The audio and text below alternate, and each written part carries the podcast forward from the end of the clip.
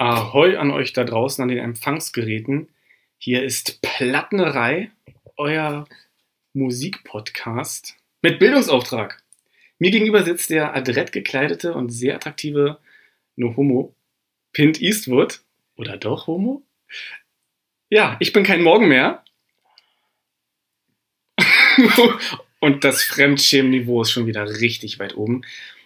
Ja, willkommen zur vierten Folge. Es ist einfach nur warm hier drin, deswegen. Ja. Nee. Aha. Vierte Folge Plattnerei. Ich habe dem Pint drei Alben vorgeschlagen. Über eins haben wir davon schon gesprochen. ist schon ein bisschen her. Deine Antwort lässt auch wieder so Wünschen übrig. Ja, Alter. ich- also ich- wirklich ich- stotterst du wieder einen zusammen. Es ist furchtbar. Es tut mir leid an alle, die zuhören müssen. Ich muss mich da echt noch Bist du kein Medienprofi? Ich bin kein Medienprofi, ich bin kein Morgen mehr. Pint, über welches Album werden wir heute sprechen? Was hast du dir angehört?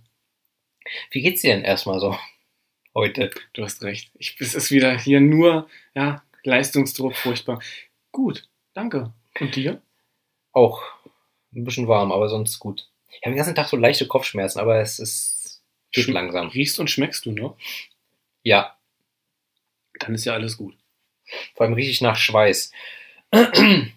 War ein anstrengender Tag gewesen, ey, den ganzen Tag auf Maloche, ich sag's dir. Lirum Larum, ich habe mir äh, das ein Album angehört, äh, das ich tatsächlich noch nie gehört habe, auch von einer Band, die ich nur, vor der ich nur ein Lied bisher kannte. Die Band heißt Blue Oyster Cult und das Album ist Fire of Unknown Origin. Dieses Album, ja, was soll ich sagen? Es ist 81 erschienen und so klingt's auch. Also es ist, es ist für mich ein typisches 80er, typisches 80er Album. Ähm, am Ende des Tages aber softer als das, was ich erwartet hatte zu hören. Kurze Zwischenfrage. Kennst du Blue Oyster Cult überhaupt? Ich kenne nur Don't Fear the Reaper, den Smash It vom Blue Oyster Cult, äh, den ich aber zugegebenermaßen auch kennengelernt habe, dadurch, dass ich erst das Cover kannte von Him. Mhm. Ja, bei mir genauso. Und das Cover fand ich ziemlich geil. Ich fand das Album, äh, also das, das Cover, das Him-Cover äh, von Don't Fear the Reaper fand ich geil. Dann habe ich gesehen, ah, ist ja ein Cover. Dann habe ich mir das Original angehört und dachte, ja, ist nett. Ja. Ja, ist lustig, weil ging mir genauso. Übrigens, Wicked Game war auch ein tolles Cover. Ähm, mein, mein bester Freund zu Schulzeiten damals, der, ich weiß gar nicht, ja, der hat irgendwie kam der auf Film und, und kam damit an und hat bei meiner Mutter dann im Regal Blue Oyster Cult gesehen, irgend so eine Best of Bootleg, also war, war glaube ich nichts Offizielles. Und ähm, dann hat er sich das angehört und mir empfohlen und dann habe ich es mir von meiner Mutter ausgeliehen und da waren die ganzen Klassiker der 80er, der Frühphase drin. Ist deine Mutter so eine, so eine Rock, Rock, Rockerbraut? Naja, äh, auch. Also sie hat auch Rock und Metal im Schrank stehen. Ähm, Blind Guardian habe ich auch durch sie kennengelernt, tatsächlich. Ach, guck. Aber ansonsten. Und den großartigen Mike Oldfield. Ja, Kommt ja auch noch mal irgendwann, aber sowas von. Und ähm, aber das geht bei ihr querbeet. Ich glaube, das habe ich auch von ihr. Bei mir geht es musikalisch auch querbeet. Ja, nee, schade, dass du, dass das jetzt dein Einstieg war. Also nicht schade, aber Ja, was soll man machen? Ich bei, ich mein, äh, mit meinen fast 40 kenne ich zwar eine Menge, ich habe schon viel, viel erlebt, viel gesehen, viel gehört, viel gemacht, aber nicht alles. Und Cult gehört habe ich zum Beispiel, äh, ja, gar nicht. Und jetzt habe ich mir dieses Album hier angehört. Ähm, und was soll ich sagen? Hat mich nicht gecatcht. okay. Also es ist, es ist für mich so ein Album, äh, ist, ja, es stört mich auch nicht, wenn es läuft. Das kann man so im Hintergrund laufen lassen, das stört nicht weiter. Aber ja, ich werde nie Fan von dieser Gruppe werden. Also ich weiß nicht, ob man es gehört hat, aber hier ist gerade äh, mein Herz gebrochen. Nein, ist völlig in Ordnung. Ach, danke. Na, na, na ja, das ist deine Meinung, die steht dir ja zu, dir muss es ja nicht gefallen. Ja, weißt du, wenn ich den Album empfehle und du findest es scheiße, kannst du auch einfach sagen. Nein, scheiße finde ich es ja nicht, aber es hat mich halt einfach nicht irgendwie großartig gecatcht.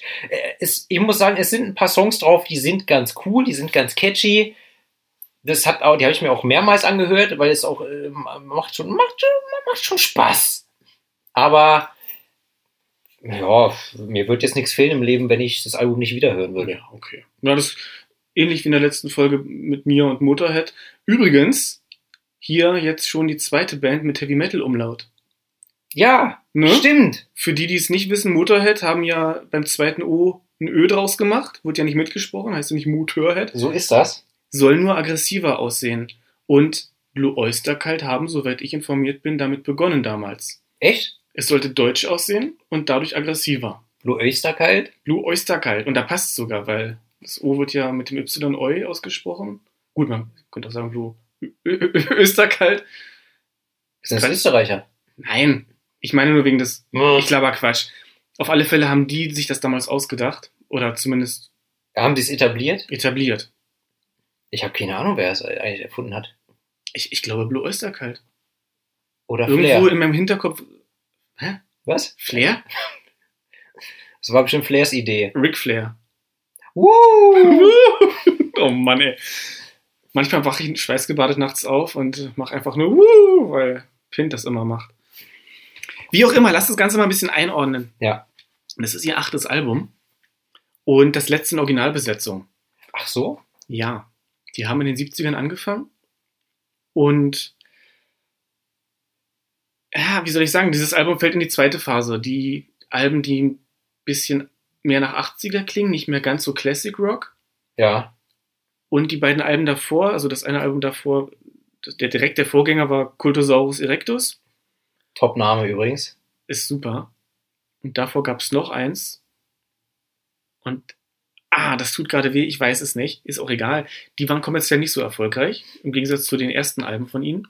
Und dieses hier, Fire of Unknown Origin, war dann schon wieder etwas erfolgreicher. So, das erstmal zur Einordnung. Ja. Wir können ja mal mit dem Cover anfangen. Ja, auf dem Cover. Auf dem Cover, Also auf das- dem Albumcover. Das Cover ist von Paula Scher.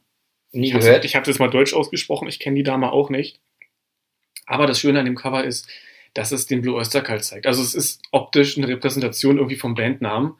Man sieht einen Haufen sehr orangener Personen mit blauen Kutten und vielen ja, esoterischen Symbolen, Pentagrammen und, und auch das Blue Oyster Cult Symbol, was so ein bisschen an das Symbol von, von Kronos, nein, von Saturn, der römischen Variante des griechischen Kronos, also ist das Saturn-Symbol. Hat er nicht seine Kinder gefressen? Genau, genau.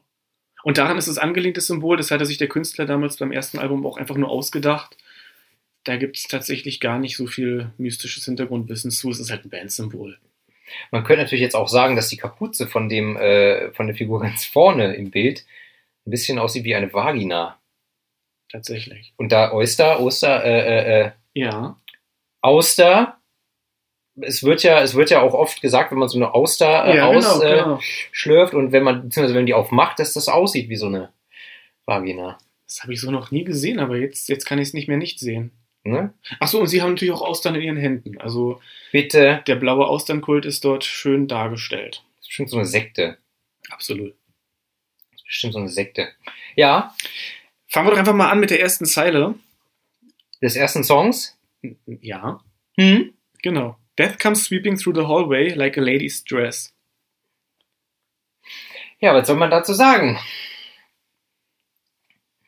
Wie findest du denn den Song als Opener? Also den Song als Opener, ähm, ich finde den, also erstmal ist er, also sowieso ist die Band oder ist dieses Album softer als das, was ich mir vorgestellt habe zu hören. Ähm, das ist aber auch einfach dem, der, der Tatsache geschuldet, dass ich mich mit der Band ja nie beschäftigt habe. Ähm, der Song oder das ganze Album ist auch definitiv poppiger, als ich dachte. Mhm. Also ich fand schon, partiell hat es so gewisse Pop-Rock, Pop-Rock-Elemente, ein Pop-Rock-Feeling. Ähm, ansonsten, ja, es ist halt typisch 80er-mäßig, ne? Synthes sind drin. Ich weiß jetzt nicht mehr, ob auch ein Saxophon vorkommt. Ich glaube nicht, aber Synthes. Nein. So ein Synthes, Synthes, äh, Keyboards, äh, ist für mich halt immer typisch 80er, ne? Ähm, und ja, je öfter, also das ist auch so ein Song, der, der als Opener ist sehr cool. Ähm, gefällt mir auch, äh, öf je öfter ich ihn höre, desto besser gefällt er mir. Und ähm, ihr wisst ja, ich bin ja schon etwas älter. Ich weiß nicht, ob du, ob du äh, Karate Kid gesehen hast. Ja. Aber ist schon eine Weile her. Also Alle drei Teile. Also in meinem Kosmos gibt es nur drei. ich kenne nur den ersten. Die ersten drei. Mit Daniel LaRusso und Johnny Lawrence vom Cobra Kai Karate Dojo. Ja, ich kenne nur den ersten.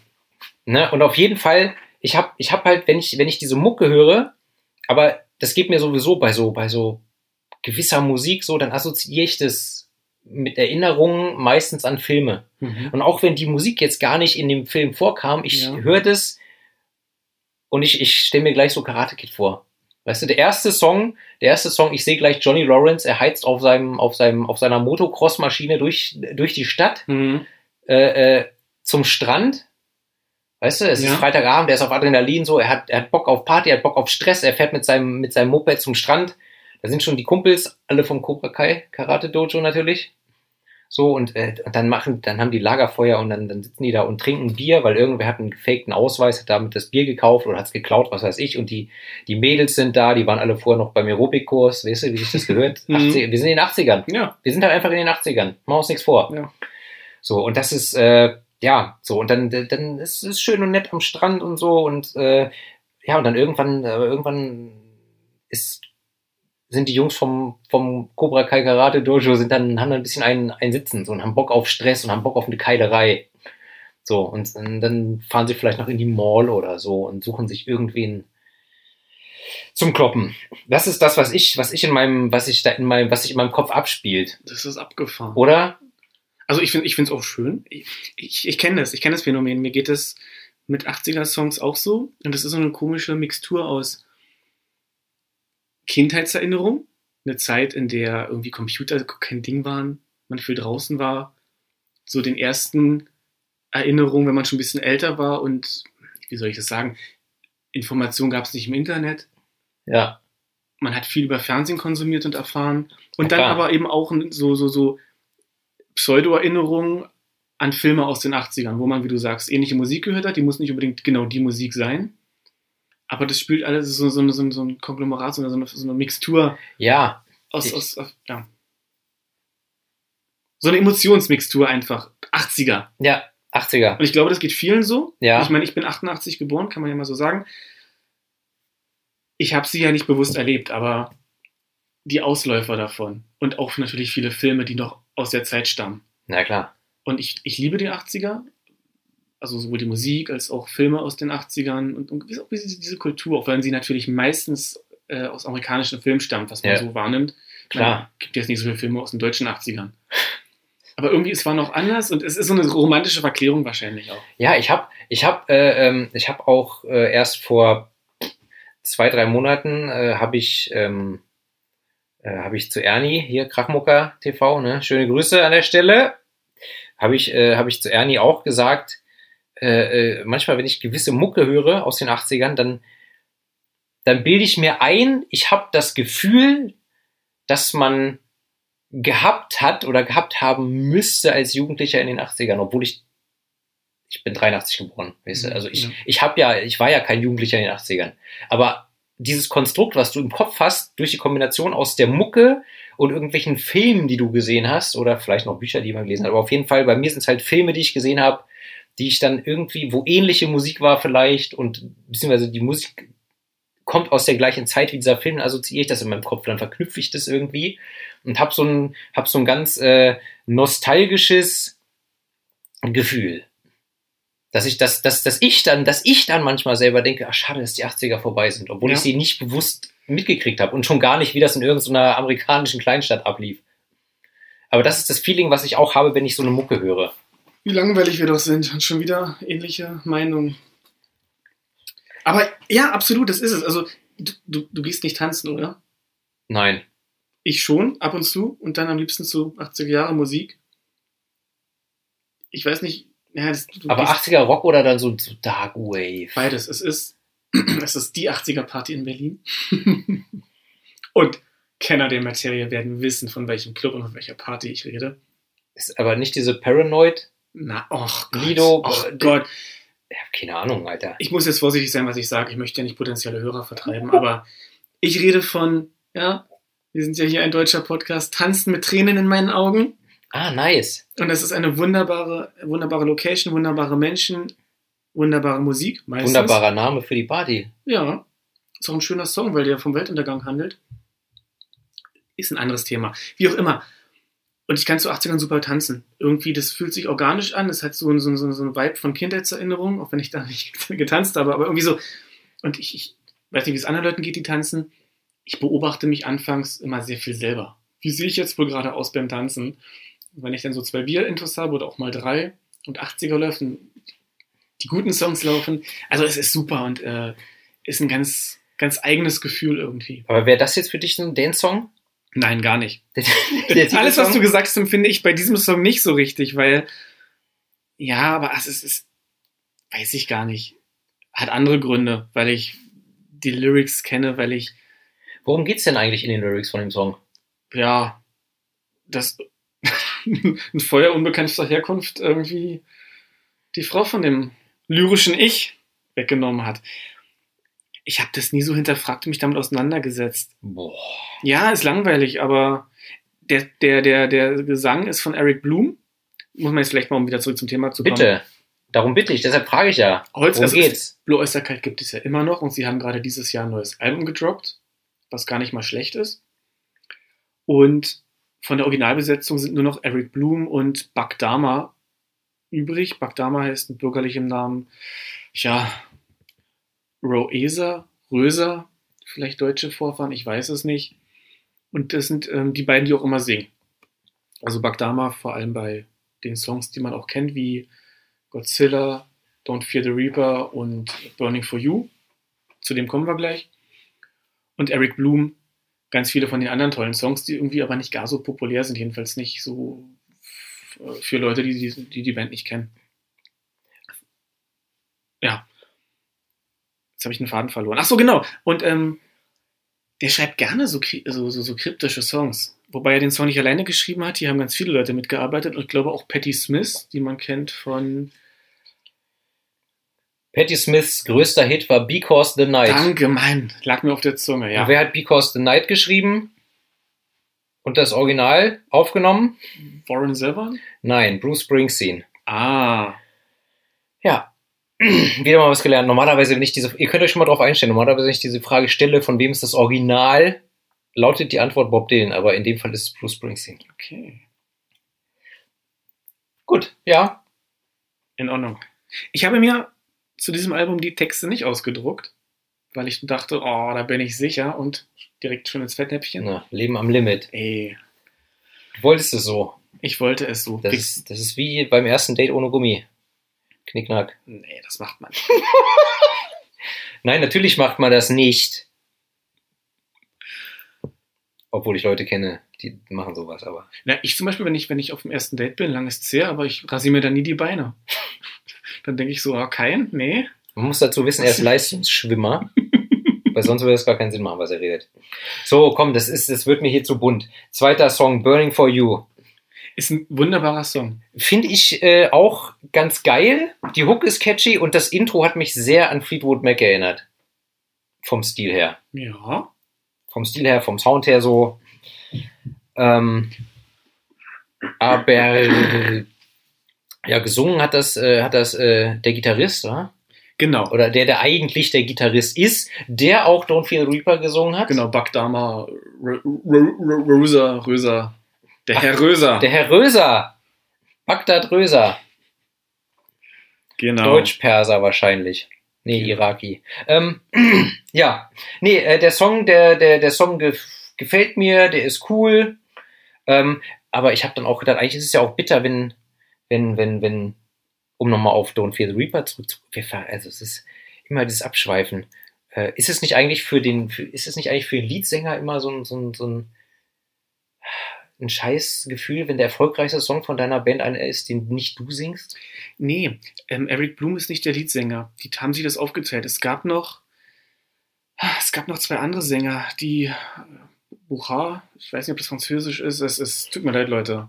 Recherchiert mal ein bisschen, sagt mir, wie man es ausspricht. Äh, ich glaube, insgesamt haben vier Leute bei der Band gesungen.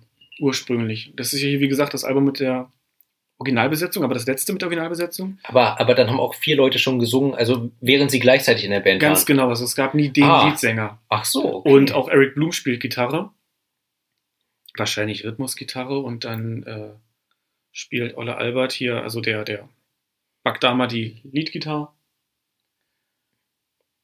Ja, Ich habe mich nicht, nicht so ausführlich darauf vorbereitet. du, passiert. Ich habe ich hab's versucht. Ich hab's versucht. Wie gesagt, ich bin, ich bin mit Ja. diesem Album nicht ganz warm geworden, aber Kann man auch nachlesen, Leute, also ganz ehrlich. du, ganz ehrlich, wir prügeln uns da jetzt durch, das ist egal. Auf jeden Fall, der Song, der, der, der, der, der ist ganz nice, der ist ganz catchy, die Hook gefällt mir, aber manchmal hat er so ein bisschen, hatte ich das Gefühl, da ist, da, du hast das Gefühl, das, das, das, das steigert sich, das steigert sich und gleich, und dann passiert doch nichts. Nee.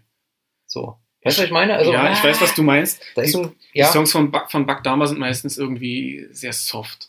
Um nicht zu sagen, schon so, so ein bisschen schmalzig, so ein bisschen. Manchmal. du, aber, aber, aber, aber Schmalz ist ja, Schmalz ist ja nicht, ist ja nicht unbedingt, äh, ist ja nicht, Nee. also Schmalz, es gibt auch guten Schmalz. Absolut. Ich finde genau, dass, dass dieses Album einfach dadurch, oder was heißt dieses Album, die Alben von Blue Oyster Cult dadurch auch immer so, so verschiedene Eckpunkte haben, verschiedene, die, die, die kriegen Profil. Es ist nicht alles gleich, nicht jeder Song klingt gleich. Du merkst, dass verschiedene Texte, verschiedene äh, Schreiber einfach dran sitzen. Das Ganze ist schon irgendwie homogen, als ja, das ist Blue Ja. Oyster Cult, aber trotzdem sind sie irgendwie individuell und das, das mag ich so sehr an der Band. Ja, Ja, ansonsten hatte ich auch bei dem zweiten Song hatte ich wieder meine Karate Kid Assoziation, als ich den gehört habe. Also es ist ganz klar, der erste Song Freitagabend, ne? Johnny Lawrence will Stress. Äh, Dieser Song ist für mich vom Feeling her, es ist jetzt Samstagmorgen im Valley. So, ne? Daniel LaRusso. Äh, Im Zweifelsfall nochmal Karate Kid gucken. Daniel LaRusso hat schön gerade äh, Popcorn, äh, nee, Dings, wie heißt das? Äh, Cornflakes gegessen Cornflakes. äh, oder Sugar Pops, äh, irgendwie so, was die Amis halt so essen, ne? Hat schön mit seiner Mutti Frühstück äh, gegessen und ja, Johnny Lawrence, äh, Johnny Lawrence hat halt, äh, ist aufgestanden, erstmal in die Garage pumpen. So, seine Freundin liegt noch im Bett und er zieht sich halt zwei rohe Eier rein, geht in die Garage und pumpt, weil er muss, äh, muss ja immer fit sein, er muss immer bereit sein für den nächsten Fight. Und heute ist Samstag, heute Abend geht's wieder in die Arcade-Halle. Es ist, es ist schön, dass, dass du. Irgendwie, ich, ich, ich, Oh, ich weiß, es hat gar nichts damit zu tun, aber das ist, das ist das Gefühl, was ich habe, die Bilder, die ich im Kopf sehe.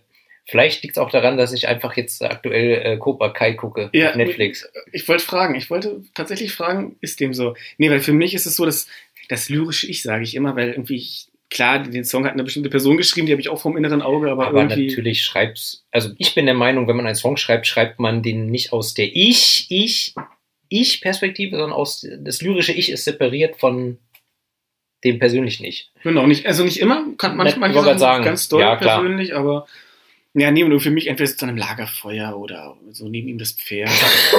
oder, naja, nicht Cowboy-Style so direkt, aber schon irgendwie in der Wildnis. Kann auch ein Motorrad sein oder ein Auto. Naja, ist egal. So ist der Unterschied. Horses made of steel. Helen Kill. Hail and kill. Ja, Veteran of the Psychic Wars ja, ist erstmal ein geiler Titel. Soll ich erstmal labern oder Laber, sagen, bitte, bitte, du, bitte, bitte, bitte, bitte. Gut, dann wird jetzt hier hart dominiert von mir. Der Titel ist aus einer Verszeile von Michael Moorcock. Michael Moorcock, geiler Autor. Ich habe Michael Moorcock hat kleiner kleiner äh, Exkurs, Danke, bitte. ist ein Fantasy-Autor, vor allem Fantasy. Hat auch Sachbücher oder oder ernsthaftere Romane geschrieben, aber vor allem ein Fantasy-Autor, den man vor allem kennt für sein, seine Reihe des ähm, Eternal Champion, der ewige Held. Das waren immer wieder verschiedene Figuren, vor allem vier, vier spezielle. Eric von Melny Bonnet, Korum, äh, Haw- Hawkwind, nicht Hawkwind, ähm, Hawkmoon und ja, leck mich, wen gab's noch? Es ist schon spät, egal. Ich weiß das auch nicht. Ja, fällt mir nachher irgendwann ein. Das kommt von alleine. Kann man auch googeln. Und der hat für, ich habe es eben schon gesagt, Hawkwind, Hawkwind, Was denn jetzt? Hawkwind, Hawkwind. Hawkwind, amerikanisch. Die Band, bei der Lemmy Kilmister gespielt hat, Genau. vor Motorhead? Ey, wie sich hier alles ver, ja, also hört euch den letzten, die letzte Hawkwind. Folge an. Hawkwind? Ja, Okay, wir sagen Hawkwind. Hawkwind. Der hat für die Texte geschrieben und der hat eben auch ähm, Fantasy-Romane geschrieben, ganz viele. Und er hat auch für Blue Oyster Cult einen Songtext geschrieben. Und Veteran of the Psychic Wars ist eben eine Verszeile aus einem Roman von Dorian, mit Dorian Hawkmoon, glaube ich. Wie auch immer. Diesen Song haben übrigens auch Metallica gecovert. Ach was. Ja. Den Song davor hat ja auch Lisa Marie Presley mal gecovert. Echt, ja? Habe ich Muss ich mir mal geben. Ich wusste gar nicht, dass sie überhaupt äh, gesungen hat. Ja. Die, ist, das, ist das die aus Nackte Kanone? Nein, das ist Priscilla Presley, ist ihre Mutter. Ah. Lisa Marie war mit Michael Jackson verheiratet. Und äh, mit Nicolas Cage. Ah. Hm. Wobei das für, natürlich für Nicolas Cage äh, die Krönung war, weil er ja mega äh, Elvis Presley-Fan ist. Und wenn er dann die Tochter von Elvis Presley wegnagelt, beziehungsweise, äh, Entschuldigung, heiratet, ist natürlich, ne, ist natürlich Jackpot. Plattenerei macht A. Ja, Hm. cool. Lirum Larum, ja. Äh, Michael Moorcock hat den Song jedenfalls mitgeschrieben. Äh, Michael Moorcock ist mir persönlich ja eigentlich nur ein Begriff aufgrund äh, der Band Eternal Champion, Mhm. die sich ja wohl thematisch in ihren Songs Ja. viel mit dem Eric von was, Melnyborn, Mel Mel Melanie Bonet. Melnyborn, So spreche ich jedenfalls gerne aus. ähm, befasst. Ich habe zum ersten Mal was, da wusste ich es noch nicht mitbekommen, durch äh, Quest for Tanalone von Blind Guardian. Nie gehört. Aber bitte, fahre fort. Okay. Schmerzen. Und dann eben auch hier. Es gibt in dem Vorgängeralbum Cultosaurus Erectus einen wunderbaren Song Black Blade. Das ist nämlich das schwarze Schwert von Elric, was eine eigene Seele hat, oder eher gar keine Seele, aber ein eigenes Bewusstsein. Seelenfresser. Ist geil, ist super, ähm, muss man sich alles mal geben. Und das hat mich dann irgendwann einfach, dachte ich mir so, ey, jetzt hier jede Band irgendwie gefühlt hat was mit dem zu tun. Was hat denn der geschrieben? Da habe ich mir die besorgt und gelesen, alle sehr schnell. Und ähm, der vierte, vierte war er Erik Höse mit Ö. Bestimmt auch ein Heavy Metal Umlaut. Ja, Erik Hose. Erik Hose. Wobei in dem Roman hat er insgesamt drei verschiedene Inkarnationen eingenommen. Lest die Bücher, Leute. Könnt mich auch anschreiben, dann sage ich euch, welche das alles sind. Oder ihr guckt bei, Wikip guckt bei Wikipedia nach, was erzähle ich denn da? Ja, ähm, ähm, ähm, ähm, ähm, äh, aber das hat man ja, das hat man ja, hat man ja, hat man ja auch äh, zum Beispiel im Black Metal wird sich, äh, die, da beziehen sich ja viele hier auf äh, Dings, Tolkien und so Ja. Kram, ne? Ja. Ich muss ja sagen, Herr der Ringe, Tolkien, Pipapo ist auch überhaupt nicht meins, ne? Aber Die, die Filme auch nicht? nee. Und wieder. Also mir gehen die Hobbits, gehen mir die Hobbits oder hier, wie heißt der Frodo, von der ersten Sekunde gehen mir auf den Sack. Es ist einfach, Frodo ist wie Mickey Mouse, also die, die Figur Mickey Mouse. Der ist mir, der ist mir vom ersten Moment an unsympathisch gewesen. Ich fand schon als Kind Mickey Mouse scheiße. Weil Mickey Mouse war immer, oh, der Held und irgendwie, irgendwie richtet es Mickey Mouse. Mickey Mouse schafft es am Ende. Weißt du, Goofy war cool, aber der hat es halt verkackt. So, und Mickey Mouse kriegt's mal wieder hin. Mickey Mouse. Mickey Mouse konnte ich auch nicht leiden. Aber Herr der Ringe. Ich habe die Bücher bisher nicht gelesen. Ich habe nur den Hobbit verschlungen 2010. Und äh, die Herr der Ringe-Reihe muss ich unbedingt eines Tages lesen. Steht auf meiner Bucketlist. Aber hast du auch den alten Herr der Ringe-Film gesehen? Noch nicht. Ich weiß, dass es ihn gibt und ich habe mal einen Trailer oder, oder Zusammenschnitte gesehen auf YouTube, aber Den habe ich in meiner Kindheit ein paar Mal gesehen, weil hatte mein Vater auf Video. Und dann irgendwann vor inzwischen auch schon 20 Jahren fing das ja an mit diesen Realverfilmungen da, Mhm. ne? Und oh, den ersten im Kino gesehen habe ich gesagt, nö, nein, danke. Ich möchte das nicht. Ich habe inzwischen dann, glaube ich, auch alle mal gesehen, weil, Mhm. äh, weil irgendwer gesagt hat, komm, wir gucken die mal jetzt, aber äh, mein Ding ist es halt nicht. okay. Aber gut, wir verrennen uns. Äh, back to topic. Ja, ich wollte auch jetzt nicht ausfallend werden, weil dass ich sowas noch erfahren muss von dir. Na gut, na gut. So, der Song äh, kam in dem Film Heavy Metal vor. Ja, Das müssen wir unbedingt besprechen bei diesem Album, weil die haben mehrere Songs geschrieben für den Film. Ich habe den Wikipedia-Artikel darüber jetzt nicht auswendig gelernt. Fakt ist, ein Song auf dem Album heißt Heavy Metal ja, und ein Song auf dem Album Vengeance the Pact handelt komplett von einer, das ist ein Episodenfilm, Heavy Metal. Hast du den mal gesehen? nein. Gut, Ich habe noch nie von dem Film gehört, bis ich mich mit diesem Album hier beschäftigt habe. dann werden wir den uns irgendwann mal angucken.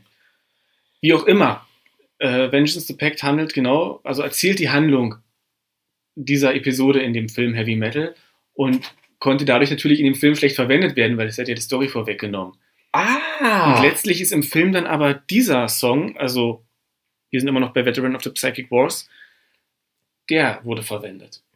Ich habe nämlich, ich wollte gerade sagen, ich habe nämlich, äh, ich habe auch gelesen, dass äh, letztendlich mehrere Songs für den Film geschrieben wurden, aber dann letztendlich nur ein Song auf dem Soundtrack gelandet ist, der nicht dafür gedacht war.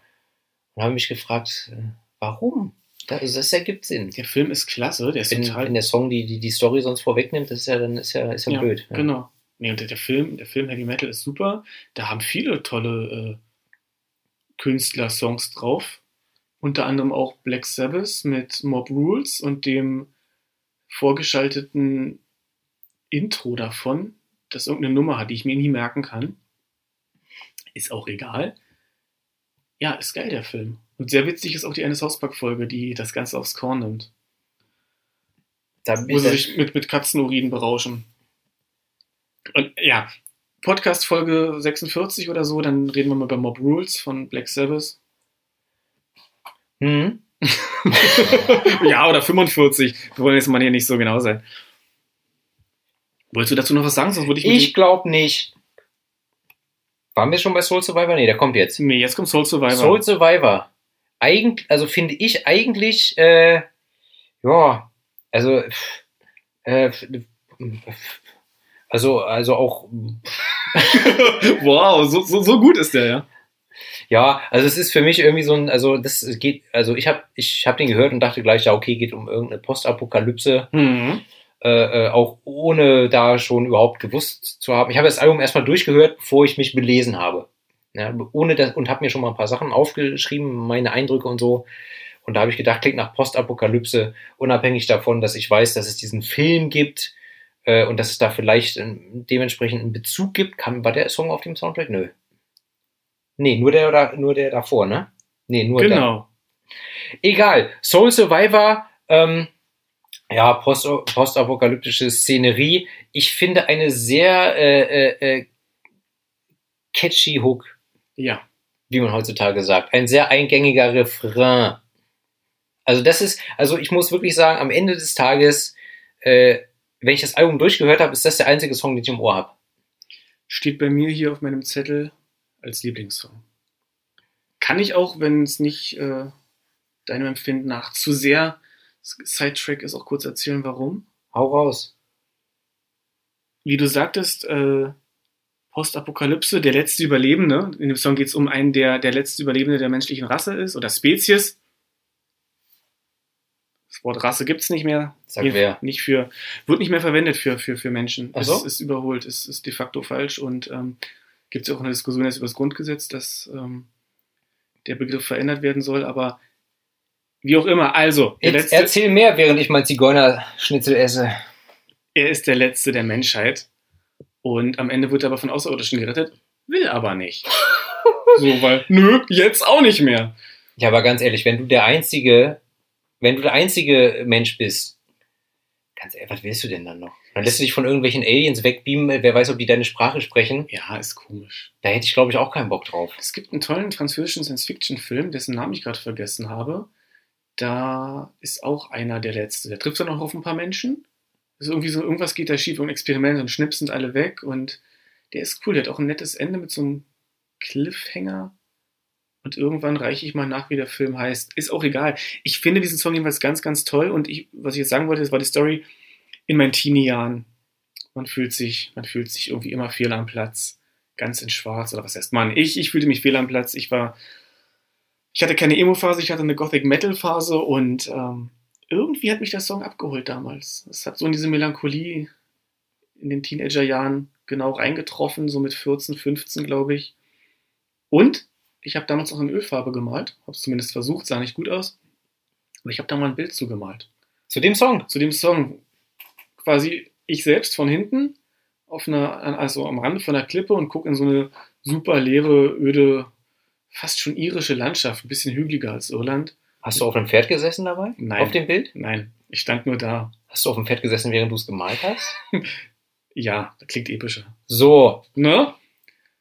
Jedenfalls, ja, keine Ahnung, hat mich das irgendwie damals sehr bewegt. Ich fand das schön. Und entsprechend hat er seinen speziellen Platz in Kein Morgen mehrs Herz. Ja, das ist doch schön. Und wie gesagt, also es ist am Ende des Tages der einzige Song, der mir im Ohr bleibt von diesem Album, den ich vielleicht auch noch äh, zwei, dreimal anhören werde in den nächsten Jahren. Na, das ist doch was. so, Heavy Metal, The Black and Silver. Das klingt ja erstmal nach dicken Eiern, das klingt nach Heavy Metal, Ja. das klingt wie, äh, äh, äh, äh, äh, weiß ich nicht, Judas Priest mit Leder, Kluft und Nieten und Eiern aus Stahl. Plot Twist. Ist es nicht. Mhm. Aber komm, das Anfangsgriff ist schon geil, dieses irgendwie so. Ich habe ich hab mir notiert, es klingt für mich ein bisschen kakophonisch. Ja. Der Song klingt für mich ein bisschen kakophonisch.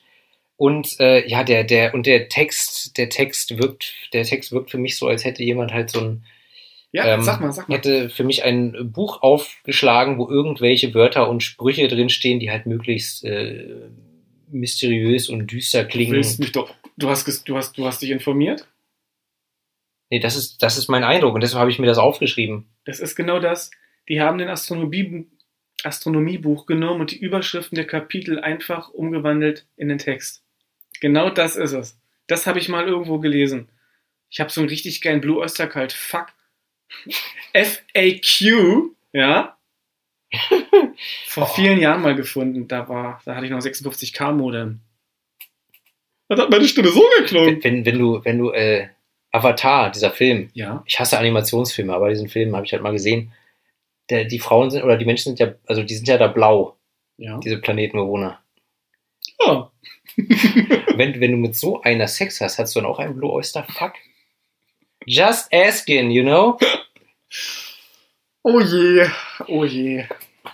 Ja, wie dem auch sei, ähm, ja, also klang für mich halt, klang halt für mich halt so ein bisschen gewollt mysteriös. Ja, sie haben bessere Songs. Und wenn du sagst, das haben die sich aus irgendeinem Buch da zusammengeklöppelt, dann ja, Also, weiß ich auch nicht, wie weit es her ist mit der eigentlichen Bedeutung von dem Text, ne? also ich mag ihn, er macht Spaß, aber es ist jetzt nichts total Grandioses. Der hat jetzt aber keinen, weil der heißt ja Heavy Metal und der hat jetzt aber keinen Bezug eigentlich zu dem Film Heavy Metal, oder? Textlich nicht. Vielleicht dachten sie sich, wenn wir den so nennen, kommt er in den Film.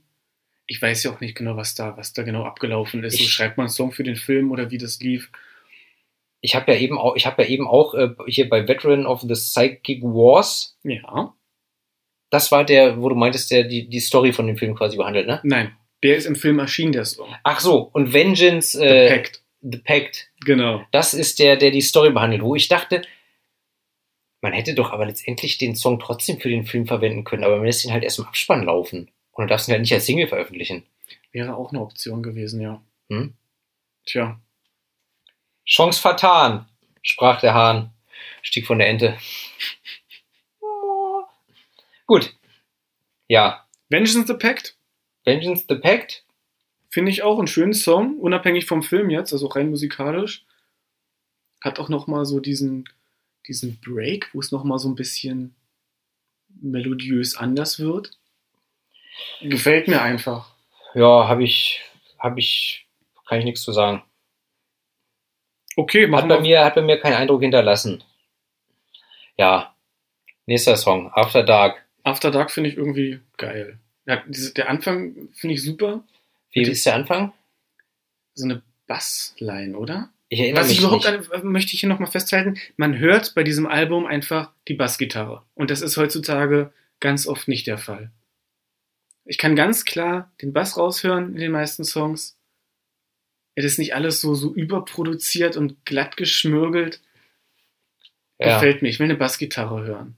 Bum, bum, bum, bum, bum. Es muss einfach, das ist So, so wie manche Musiker heutzutage, heutzutage sagen, ja, äh, Bass ist wichtig. Wir mischen den zwar nachher fast komplett raus, aber ist wichtig. genau, furchtbar, furchtbar. Nee, Bass muss schon sein. Ja. Außer wenn die Nachbarn zu laut Musik hören. Ja. Ja, jedenfalls After Dark, äh, wenn ich mich nicht täusche, ist das aus der Sicht eines Vampirs geschrieben? Oder geht's nur um einen Vampir? Irgendwas war damit. Das ist gut möglich. Ja, was bei war damit- haben, mit Vampiren ist da häufiger mal was. Auf jeden Fall, irgendwie ging's ging's um, ging's um, ging's um Vampire, bin ich der Meinung, äh, gelesen zu haben. Und ähm, Ist ein ganz schmissiger Song, ist nicht zu lang, ist nicht zu kurz. Ich finde ihn cool. Er war unterhaltsam. Auch wenn ich zugegebenermaßen äh, das Thema Vampire immer schwierig finde. Die haben, die, haben, die haben einen Song, der heißt Nosferatu, die haben einen Song, der heißt Tattoo Vampire. Nosferatu habe ich gerade überhaupt keine Melodie im Kopf zu. Tattoo Vampire ist geil. Okay. Sagt mir nichts. Aber ich finde ich find halt generell, also mich haben auch Vampire. Äh, weißt du, ich habe als Kind der kleine Vampir gehört ab und Mhm. zu, okay. Aber alles darüber hinaus, Vampire, es interessiert mich einfach nicht. Ich, So. es gibt eine, eine dreiteilige Buchreihe von Christopher Moore. Twilight? Nee. Was? Nein. Nicht, warte mal, wie hieß denn der Typ mit äh, Fahrenheit Schieß mich tot? Michael Moore. Und den meine ich nicht, ich meine Christopher Moore. Ja, ich habe es richtig gesagt. Christopher Moore hat drei wunderbare Romane geschrieben über äh, ein Vampirpärchen. Und selbst wenn man Vampire hasst, die sind richtig gut. Kann ich nur empfehlen. Mhm. Also da machen, weil du meintest so, dass du Vampire generell nicht gut Ich findest. kann generell, also äh, äh, hier Interview mit einem Vampir habe ich natürlich auch mal gesehen vor 12 Jahren. Ja, ich auch. Oder hier Dracula mit äh, äh, äh, Gary, Oldman. Ja. Winona Ryder. Äh, G Gary Oldman geil ähm, als, als Dracula. Äh, ich, fand den, ich fand den bildlich sehr schön, den Film, aber Keanu Reeves zum Beispiel fand ich überhaupt nicht passend. Stimmt, der war da am Anfang Und- auch, ja. Ja, äh, und, und, und, und, und ich bin auch der Meinung, ich habe dann mal gelesen, dass selbst, äh, hat den Oliver Stone gemacht? Nee, wer hat den gemacht? Ich weiß nur, dass sie das Dracula-Schloss von František Kupka geklaut haben. Das schwarze Idol, ein wunderbares Ölbild. Das ist kleiner Kunsteinwurf. Aber ich, äh, ich jedenfalls ähm, bin ich der Meinung, habe ich auch gelesen, dass der Regisseur nachher selbst gesagt hat, ja, Keanu Reeves war nicht die richtige Besetzung für den Film, aber er hat ihn halt genommen, weil der gerade damals einen Hype hatte. So. Hm. War damals gerade einfach ein Topstar. So, und deshalb hat er ihn genommen für den Film, obwohl er ihn eigentlich nicht passend fand. Ich sag immer Keanu Reeves und wir riefen zurück. Äh, Ha. Keanu Reeves, äh, äh, ich, ich komme ja gebürtig aus Göttingen, ne? Wie Ja, du weißt. Und ja. Keanu Reeves, äh, der ist alle paar Jahre, ist der mal dann, äh, im Winter ist der in Göttingen, schlendert da ein bisschen über den Weihnachtsmarkt, äh, trinkt hier mal einen schönen Glühwein, isst eine äh, lecker Bratwurst. Warum? Ähm, ich glaube, ich glaub, der schreibt Kinderbücher oder so und die werden in Deutschland verlegt bei dem, bei so einem kleinen, äh, hiesigen Verlag in Göttingen, bei dem auch Ach so. Günter Grass und Karl Lagerfeld und so verlegt haben. So ein ganz kleiner, ganz kleiner Verlag. So, ich dachte, er ist irgendwie ein Vampir, deswegen altert er ja auch nicht. Wir wissen ja, dass Keanu Reeves unsterblich ist und dass er alle paar Jahre nach Göttingen zurückkehren muss, an den Ort, wo er verwandelt wurde. Vielleicht kriegt er doch immer seine Adrenochromdosis. Was ein Ditte? Was ist ein Adenochrom? Adrenochrom, weißt du, was in Kinderblut drin ist? Was sind die Aluhut-Menschen? Ja! Ach Gottes Willen. Wacht auf, ihr Schlafschafe! So. Lirum Larum, After Dark, äh, schmissiger Song, nicht so lang, nicht so kurz. Äh, gefällt mir, obwohl es um Vampire geht. In Ordnung. So, John Crawford. Geil. Sag ich, Leute, Hausaufgabe, Feedback. Sag ich zu oft geil? Lirum Larum. Ja, mega. Mega. Geil. John Crawford war eine Schauspielerin. Ich glaube, Gott, hat die in den 30 die hat in den 40ern, 50ern, ich glaube bis in die 70er oder noch länger Filme gemacht. Bis in die 70er, absolut richtig. Und ihre Tochter, Christina, hat ein Buch geschrieben über ihre Mutter, ihre Adoptivmutter. Das war gar nicht ihre leibliche? Nein, war nicht ihre Ach leibliche. so. Und ähm, ja, anscheinend war John Crawford eine ganz furchtbare Mutter. Und das wird in diesem Song so ein bisschen aufgegriffen. Eine Hexe. Eine richtige Hexe war das. Hätte man früher gesagt. Genau. Ja, Der Song ist, ich finde einfach, also ich finde dieses, dieses Piano- oder Klavier-Intro finde ich total stark. Und dann einfach, das ist so typisch Blue Oyster Cult. Die schreiben sehr viele ironische Texte, sehr humorvoll. Und ja, The Fat Lady Lives und äh, kettet euch an Big Mac Trucks. Es ist völlig absurd eigentlich, das Ganze. aber das ist nicht aus dem Song, oder? das ist aus dem Song. Das ist aus dem Song? Ja. Das ist bei mir überhaupt nicht, das ist bei mir überhaupt nicht hängen geblieben. Gib dir den nochmal, guck dir die Lyrics dazu an, der macht Spaß. Der ist, das ist. Der fällt auch so raus, finde Aber ich. Joan Crawford war doch so eine, war doch so eine, so eine Schönheit, so eine Hollywood-Schönheit, oder? Die war Ja, doch- und aber anscheinend, anscheinend fand sie sich zu dick, oder ich weiß nicht, woher das kommt, warum sie hier als Fat Lady Das bezeichnet kann ich jetzt nämlich nicht nachvollziehen. Aber äh, was ich, was, äh, was ich ja auch immer interessant finde, Joan Crawford, man, man weiß ja bis heute nicht genau, wann die geboren wurde, in welchem Jahr, wo ich mich mal frage, wie geht denn sowas? Ich meine, die ist ja nur Anfang 20. Jahrhunderts geboren worden, aber immerhin 20. Jahrhundert. Da wird es ja. Ja. wohl nachvollziehbar sein. Irgendwie, da wird es eine Geburtsurkunde oder irgendwas wird es noch geben, dass man es nachvollziehen kann. So, aber es ist wohl, äh, hatte ich irgendwie gelesen, nicht ganz klar, ob sie, also auf ihrem Grabstein steht 1908 oder sowas geboren, aber ganz genau klar ist es wohl nicht. Hm. Und da fiel mir dann ja die Anekdote ein von Agatha Christie. Welche? Die. Kein gut, dass du fragst. die, die ist irgendwann, die ist irgendwann einfach mal äh, im Auto von zu Hause weggefahren und war dann eine Woche weg. Und hat dann das Auto gefunden, aber sie war weg. Und im Endeffekt war sie dann irgendwie nach, keine Ahnung, nach London oder so gefahren. Oder man weiß nicht, wie sie da hingekommen ist und war eine Woche lang in irgendeinem schicken Hotel unter falschem Namen und hat da auch an irgendwelchen Abendveranstaltungen teilgenommen, getanzt, äh, deniert und was weiß ich was, hat sich da einen schönen Lenz gemacht, eine Woche lang, bis dann irgendwie irgendwelche Reporter oder so sie erkannt haben, weil sie wurde ja überall gesucht im Land. In Ja. Zeitungen überall stand das hier, die ist verschwunden und wo ist sie? Und die war die ganze Zeit im Hotel, hat da Party gemacht unter falschem Namen und dann, ja, und dann, und dann, dann, dann, dann hat man sie da ausfindig gemacht und dann auch kam wohl auch äh, ihr Mann dahin und hat sie abgeholt und ja, sie hat, sie hat, sie hat ihn begrüßt, als wäre nichts, sie ist nach Hause gefahren und sie hat nicht drüber gesprochen und keiner weiß, was, was los war in der Woche. Und sie hat sich wohl auch selber nicht dran erinnert. Ach so. Also es war wohl irgendwie so eine psychische, komische Phase. Aber keiner weiß halt genau, was da passiert ist. Das klingt ja hier wie Walter White. Edgar Wallace. Ja, nee, aber Walter White ist doch auch in Unterwäsche. Dann Breaking Bad, Ja, ja? Wo er dann in, in Unterwäsche dehydriert mitten im Supermarkt stand, weil er irgendwie ein Alibi brauchte, warum er so lange weg war. Das war Vorsatz. Ja. Ein Straftatbestand. Ja, aber wer weiß denn, ob, ob, ob, ähm, Agatha Christie. danke, äh, nicht das auch einfach nur so erzählt hat. Ich habe keine Ahnung, was da war. Hm. Ich? Ich weiß von nichts. Ja, Ich genau. erinnere mich an nichts. So, aber wenn wir jetzt bei Anekdoten sind, habe ich noch eine schöne Anekdote, was für dich. Ja, komm. John Crawford hatte vier Kinder, unter anderem ein Zwillingspärchen. Und dieses Zwillingspärchen, das habe ich durch Zufall neulich erst ausbekommen, äh, habe einen Artikel gelesen. Es gab die Tennessee Children's Home Society. Die haben äh, Waisen vermittelt. Das Ganze wurde geleitet und, und ich glaube auch gegründet von äh, Georgia Ten. Und diese Society, die haben letzten Endes, die haben, die haben teilweise Kinder entführt, die haben Kinder ihren Müttern weggenommen, die haben den Müttern gesagt, oh, ihr Kind ist gestorben, machst du Routineuntersuchung und haben die einfach, weil es damals niemand kontrolliert hat und weil es sehr viel Geld gebracht hat, dann einfach weitervermittelt. Zum Adoptieren oder was? Zum Adoptieren. ist ja. So. Und weißt du, ja wer auf die gleiche Art und Weise vermittelt worden ist? Die Zwillinge aus Shining. Nein, Ric Flair. Da bleibt mir das Wuh im Hals stecken. Oder? Ich dachte auch, so, ey, das musste Pint erzählen. Wuh. Jetzt, wo du sagst, äh, ich habe das, ich habe das schon mal, ich habe das schon mal gelesen, Mhm. dass er adoptiert ist und nicht ganz genau nachvollziehbar ist, wie, wo und äh, ob das mit rechten Dingen zuging. Ich hatte gelesen, dass sie irgendwie 5000 Kinder.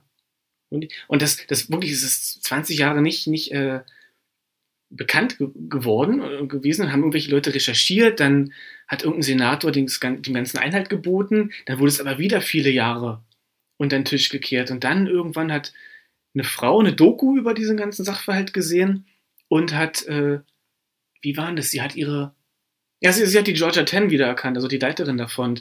Der, dieser, dieser, dieser Frau wurde gesagt, ihr Kind sei gestorben. Sie konnte aber in dem Krankenhaus, in irgendeinem Raum, wo gerade Krankenschwestern sich mit den Kindern beschäftigt haben, ihr Baby sehen. Und so, nee, das, das, das, das ist das nicht. Nein, nein.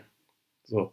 Also die hat wirklich gesehen, so mein Kind lebt noch, aber ihr wurde gesagt, nee, ihr Kind ist tot. Und die hat es dann einfach irgendwie, ich weiß nicht, wie viele Jahre nicht wieder gesehen. Und das ist halt einer von Unmengen von Fällen. Okay. Das, also ich dachte, wie, wie, wie kann denn sowas sein? Also es war sehr faszinierend. Tennessee Children's Home Society kann man mal nachgucken. Gibt es bestimmt viele Dokus und äh, Artikel drüber. Abgefahren. Ja, das ist schon, das ist schon, das ist schon krass. Ja. Wir machen dann einen True Crime Podcast ab nächster Woche. Nebenher. Natürlich. Und den Wrestling Podcast auch. Uh, So. Don't turn your back, ja. Äh, da sind, äh, ich habe das so verstanden, dass da inhaltlich Anspielungen sind auf bestimmte Szenen aus diesem Film oder eine bestimmte Sequenz in diesem Film. Nee? He Heavy, äh, Heavy Metal. Heavy Metal. Ja. Oder? Habe ich so nicht wahrgenommen. Ich glaube, der, der Song ist inhaltlich äh, eigenständig. Aber was Also, weiß ich. Ich, ich fand aber auch, ich, ähm, der Inhalt jetzt, der Inhalt von dem, Song, von dem Song ist mir jetzt auch scheißegal. Ich fand ganz ehrlich. also ich habe mir, ich habe mir, äh, ich habe diesen Song als absolut langweilig und banal und überflüssig äh, äh, äh, niedernotiert. Für mich hätten sie es mit Joan Crawford abschließen sollen. Das wäre ein Ende gewesen. Das wäre ein Ende gewesen, weißt du, da bleibt man auch noch mal sitzen vielleicht und denkt drüber nach, so, was war das gerade? Der letzte Song so, pff, da muss ich erstmal muss ich erst mal, äh, recherchieren. ist auch mein Nervsong. Und auch wenn Blue Oyster Cult eine Band ist, wo ich eigentlich kaum einen Song wirklich nicht mag, ist es doch ein Song, den ich gerne mal skippe. Der, der ist überhaupt nicht, nee, nee. Also ist ein, ist ein trauriges Ende für ein eigentlich sehr, sehr gutes Album. Eben auch, weil es so, du kannst gleich weiterreden, weil es so die Essenz der 80er irgendwie, also, oder, oder weil es so typisch 80er ist, was ich ja wie gesagt sehr mag. Und dann ist da so ein Endsong, der so nichtssagend ist. Doch, jetzt fällt es mir wieder ein. Äh, äh, es, gibt wohl in, es gibt wohl in diesem Film Heavy Metal Ja. eine Verfolgungsjagd in einem Taxi. Ja. Äh, oder zumindest teilweise in einem Taxi. Und in diesem Song geht es ja auch darum, dass jemand verfolgt wird. Das war, glaube ich, der, der Bezug oder die Assoziation, die ich hatte. Weil ich habe halt, nachdem ich dann irgendwann äh, ja. äh, später gelesen habe, dass äh, mit dem Film und dass die einen Soundtrack machen sollten und dann doch nicht, dass sie es aber vielleicht beim Schreiben im Kopf hatten und dass deshalb das habe ich dann darauf bezogen Hm. oder so. Da muss ich nochmal kritisch nachrecherchieren. Hm. Auf jeden Fall finde ich den Song überflüssig, belanglos, langweilig, uninteressant. Catch mich nicht. Äh, schade. Schade um, um das Ende des Albums. Das man hätte schön machen können mit Joan Crawford. Ich sag Also- mal so, die letzte Zeile dieses, dieses Songs Ja, hinter Tor 3 ist der letzte Song. Ähm, You'll never know when it's your turn to go. Ich finde, das passt sehr gut. Weil sie ja anscheinend auch nicht wussten, wann Schluss ist. hätten sie es gewusst, hätten sie nach Joan Crawford aufgehört Genau. mit diesem Album. Da äh, möchte ich nur kurz erwähnen, äh, Motorhead, Ja. Lemmy hat ja mal in einem Interview gesagt, er hat, äh, er hat grundsätzlich nicht mehr Songs aufgenommen als nötig. Weil es gibt ja Leute, die nehmen dann 30 Songs auf und suchen sich die besten 12 aus fürs Album. Und er hat gesagt, nein, ich schreibe 10, 12 Songs, dann nehme ich die auf und fertig. Ja. Fertig ist die Laube. Warum soll ich mehr schreiben, wenn ich das nicht verwende oder Mhm. dann nicht weiß, wo, wie, wo, wofür? Naja. Vielleicht hätten sie den Song nicht schreiben sollen. Ja. Oder nicht als letzten auf das Album packen. Wobei ich da mal eins sagen möchte. Ja. Äh, erstens, wenn ich ein Künstler bin, dann habe ich einen Output. Und der Output, der passiert einfach. Ich mache Kunst und irgendwann habe ich ein Album zusammen. Und dann kommt vielleicht auch mal, dann sagt man so, okay, gut, ich habe da noch drei Songs geschrieben, die finde ich auch gut, aber die passen vielleicht aus dem und dem Grund nicht zu meinem Album oder aber äh, Speicherplatz ist voll. So. Also, so dieses, naja, wir müssen ein neues Album machen, nehmen jetzt genau zehn Songs auf, ist auch eine komische Art ranzugehen. Außerdem noch eine Ergänzung, viele Musiker verändern ja sich und ihren Stil im Laufe der Jahre. Und dann, schönes Beispiel Danzig, hat dann viele Jahre später ein Doppelalbum The Lost Tracks rausgebracht. Und das ist wirklich ein Querschnitt von Songs aus über 20 Jahren Musikgeschichte von ihm und seiner Band. Und sowas ist super interessant. Da ist Ja. nicht alles gut von, aber Ja, es ist interessant. Also ich finde es ja, so als, als, als, als Zeitdokument oder so oder als, äh, äh, wie sagt man, naja, als, als Querschnittübersicht äh, ist sowas immer interessant, ja. Aber im Endeffekt, du hast schon recht, sie hätten es bei dem lassen sollen. wie ein weiser Mann mal gesagt hat, äh, die Ideen kommen ja nicht zu mir, sondern ich komme zu den Ideen. das ist schön. Ne? Wer Nicht ich mache die Kunst, sondern die Kunst macht mich. Und wer hat das gesagt? Ich weiß es nicht, keine Ahnung. Vielleicht bilde ich mir das auch gerade ein. Vielleicht habe ich es gerade erfunden. Hm. Hm? Also, äh, wie dem auch sei, ich fand von diesem Album tatsächlich After Dark am besten, hat mir am besten gefallen, obwohl der größte Ohrwurm Soul Survivor ist. Weil es der einzige ist, der hängen bleibt bei mir im Ohr. Ja, und äh, Don't Turn Your Back ist einfach für mich der belangloseste. Gut.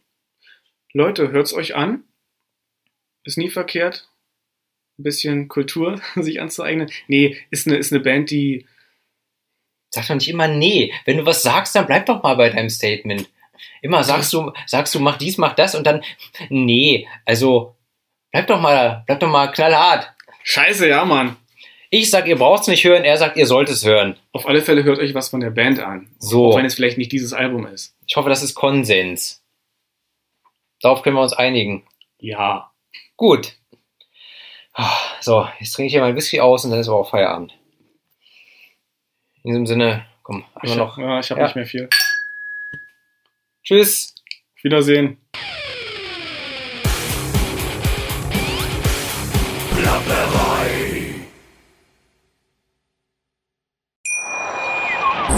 Schatz, ich bin neu verliebt. Was?